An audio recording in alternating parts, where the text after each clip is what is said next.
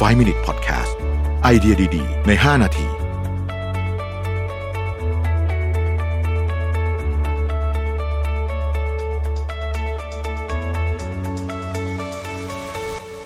สวัสดีครับ 5 minutes 99 problems นะครับ คำถามวันนี้ก็คือว่าผิดไหมที่เป็นคนไม่มีเป้าหมายในชีวิตนะครับไม่อยากรวยไม่อยากขยัน ไม่อยากประสบความสำเร็จอะไรเลย แค่อยากจะอยู่สงบไปวันๆจะมีผลเสียอะไรไหมนะฮะคือถ้าถามว่าผิดไหมต้องตอบว่าแน่นอนว่าไม่ผิดอยู่แล้วนะครับอันนี้เป็นเรื่องปัจเจกสุดๆเลยนะฮะเรื่องว่าจะมีหรือไม่มีเป้าหมายในชีวิตเนี่ยผมคิดว่าการไม่มีเป้าหมายในชีวิตก็เป็นเป้าหมายแบบหนึ่งนะฮะทีนี้เนี่ยสิ่งที่คิดว่าควรจะต้องคอนเซิร์นมากกว่าแล้วกันใช้คำนี้ก็คือว่าเออ ถ้าเราไม่มีเป้าหมายในชีวิตเนี่ยผมผมส่วนตัวคิดว่าก็ไม่ได้มีอะไร คือหมายถึงว่าก็โอเค มันก็เป็นหนึ่งในทางเลือกหนึ่งของชีวิต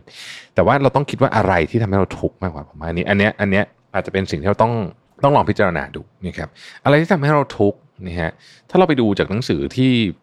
ทำงานวิจัยเกี่ยวกับด้านความสุขเนี่ยนะครับมันก็จะมีเรื่องอยู่ไม่กี่เรื่องนะที่ทำให้มนุษย์ทุกข์นะครับอันที่หนึ่งคือเรื่องสุขภาพ แน่นอนคนเรามันต้องมีการป่วยบาดเจ็บกันบ้างนะครับ แต่ว่าโดยส่วนใหญ่ของชีวิตเนี่ยช่วงที่เรา มีความทุกข์เยอะแล้วกันนะของมนุษย์ส่วนใหญ่เนี่ยนะที่ผมเคยอ่านหนังสือมาเนี่ยก็คือนี่แหละช่วงที่มันป่วยหนักๆนะหรือว่าเป็นอะไรที่มันแบบร้ายแรงรุนแรงนะฮะเเพราะฉะนั้นเนี่ยผมคิดว่าถ้าสมมติว่าเราทำงานนะสมมติผมเข้าใจว่าท่านที่ถามมาเนี่ยจะน่าจะเดาเอานะเดาคิดว่าน่าจะอยู่ในวัยทำงานถ้าอยู่ในวัยทำงานเนี่ยผมคิดว่าอันหนึ่งที่เราต้อง save ตัวเองก็คือเรื่องของสิ่งที่ทำให้เราทุกข์นะเช่นเรื่องสุขภาพ เพราะว่าเรารู้ว่าถ้าเราเป็นอย่างนี้เนี่ยเราจะทุกข์นะเราก็ save ตัวเองเรื่องนี้นิดหนึ่งนะครับ ซึ่งมันก็มีวิธีเยอะแยะถ้าเอาแบบคิดแบบง่ายสุดคือทำประกันนะฮะนี่ก็จะช่วยเรื่องของเอ่อเรื่องของการทุกข์เพราะเงิน ถ้ามีปัญหาเรื่องเงินเวลาสุขภาพไม่ดี เรื่องที่สองก็คือดูแลตัวเองให้ดีนะครับซึ่งเราก็รู้แล้วว่าทำยังไงนะมีอยู่สามสี่อย่างนะฮะออกกำลังกายทานอาหารให้ดีนอนให้พออะไรแค่นี้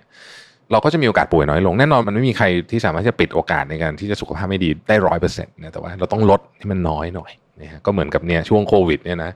เราก็ไม่มีทางรู้หรอกว่าจะรอดหรือเปล่าร้อยเปอร์เซ็นต์ใช่ไหมแต่ว่าเราก็ต้องพยายามลดโอกาสเสี่ยงนะฮะเท่าที่เราจะทำได้ก็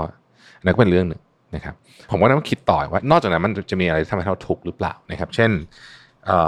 เราเป็นคนขี้เหงาไหมหรือว่าเราแบบอยู่คนเดียวได้ ไม่ขี้เหงาก็ตัดประเด็นไปแต่ถ้าเราเป็นคนขี้เหงาเราก็จะต้องพิจารณาว่าเอ๊ะสังคมรอบตัวเราเราอยากจะเป็นแบบไหนนะครับมันก็จะกลายเป็นเรื่องพวกนั้นมากกว่า แล้วผมว่าจริงๆแล้วเนี่ย บางทีเนี่ย คุณอาจจะไปเจอของบางอย่างนะฮะที่คุณไม่เรียกว่าเป้าหมายก็ได้นะเพราะมันอาจจะเป็นมันอาจจะไม่ได้เป็นเป้าหมายในเชิงที่ที่เป็นแบบที่คนทั่วๆไปรู้สึกก็ได้แต่ว่ามันเป็นความรู้สึกที่เราทำให้เรามีแรงอยากจะลุกขึ้นมา ในบางวันนะมันไม่จำเป็นต้องเป็นทุกวันด้วยนะคือ เอ่อต่อให้คนที่มีเป้าหมายในชีวิตจ๋าๆเลยเนี่ยก็ไม่ได้มีแรงผลักโหอยากลุกขึ้นมาทำงานแบบหามรุ่งหามค่ำทุกวันไม่ มันก็จะมีวันที่เหนื่นๆแต่ว่า คนที่บอกว่า อเค เราไม่มีเป้าหมายในชีวิตเนี่ยผมว่ามันก็จะมีวันที่ที่เรารู้สึกว่าเราตื่นมาแล้วเราอยากจะลุกออกจากเตียงมากกว่าวันอื่นอยากจะมีแบบเหมือนกับอยากจะทำเรื่องนี้มากกว่าวันอื่นจริงๆแค่นั้นก็อาจจะเรียกว่าเป็นเป้าหมายแล้วก็ได้นะผมมีความรู้สึกว่าบางทีเนี่ยเราพูดกันเรื่องนี้เยอะช่วงสองสามปีที่ผ่านมาเนี่ยนะแต่พอเจอโควิดเนี่ยผมว่าหลายคนจะกลับมาทบทวนไอ้คำว่าเป้าหมายในใหม่หมดเลยนะนะฮะผมก็เป็นคนหนึ่งนะฮะว่าเฮ้ยไอ้สมัยก่อนที่เราแบบอยากรวยอยากนู่นอยากนี่เนี่ย คือถามว่าตอนนี้อยากจะมีตังค์ไหมก็อยากมีแหละพูดตรงแต่ว่าบางบางทีมันต้องมาจัด priority ใหม่นะฮะผมว่าจริง ๆ เนี่ยการที่เราไม่ไม่ได้ไม่ได้แบบขวนขวายมาก เป็นความสุขรูปแบบหนึ่งนะสำหรับหลายคนเพราะว่ามันอาจจะสุขกว่าการเดินทางไปถึงเป้าหมายที่ตัวเองอยากได้นะฮะเพราะฉะนั้นเนี่ยผมรู้สึกว่ามันก็เป็นการดีไซน์ชีวิตของเรานะครับแต่ก็อย่างที่บอกเราต้องพยายามจะระวังนะกันด้านที่ทำให้ทุก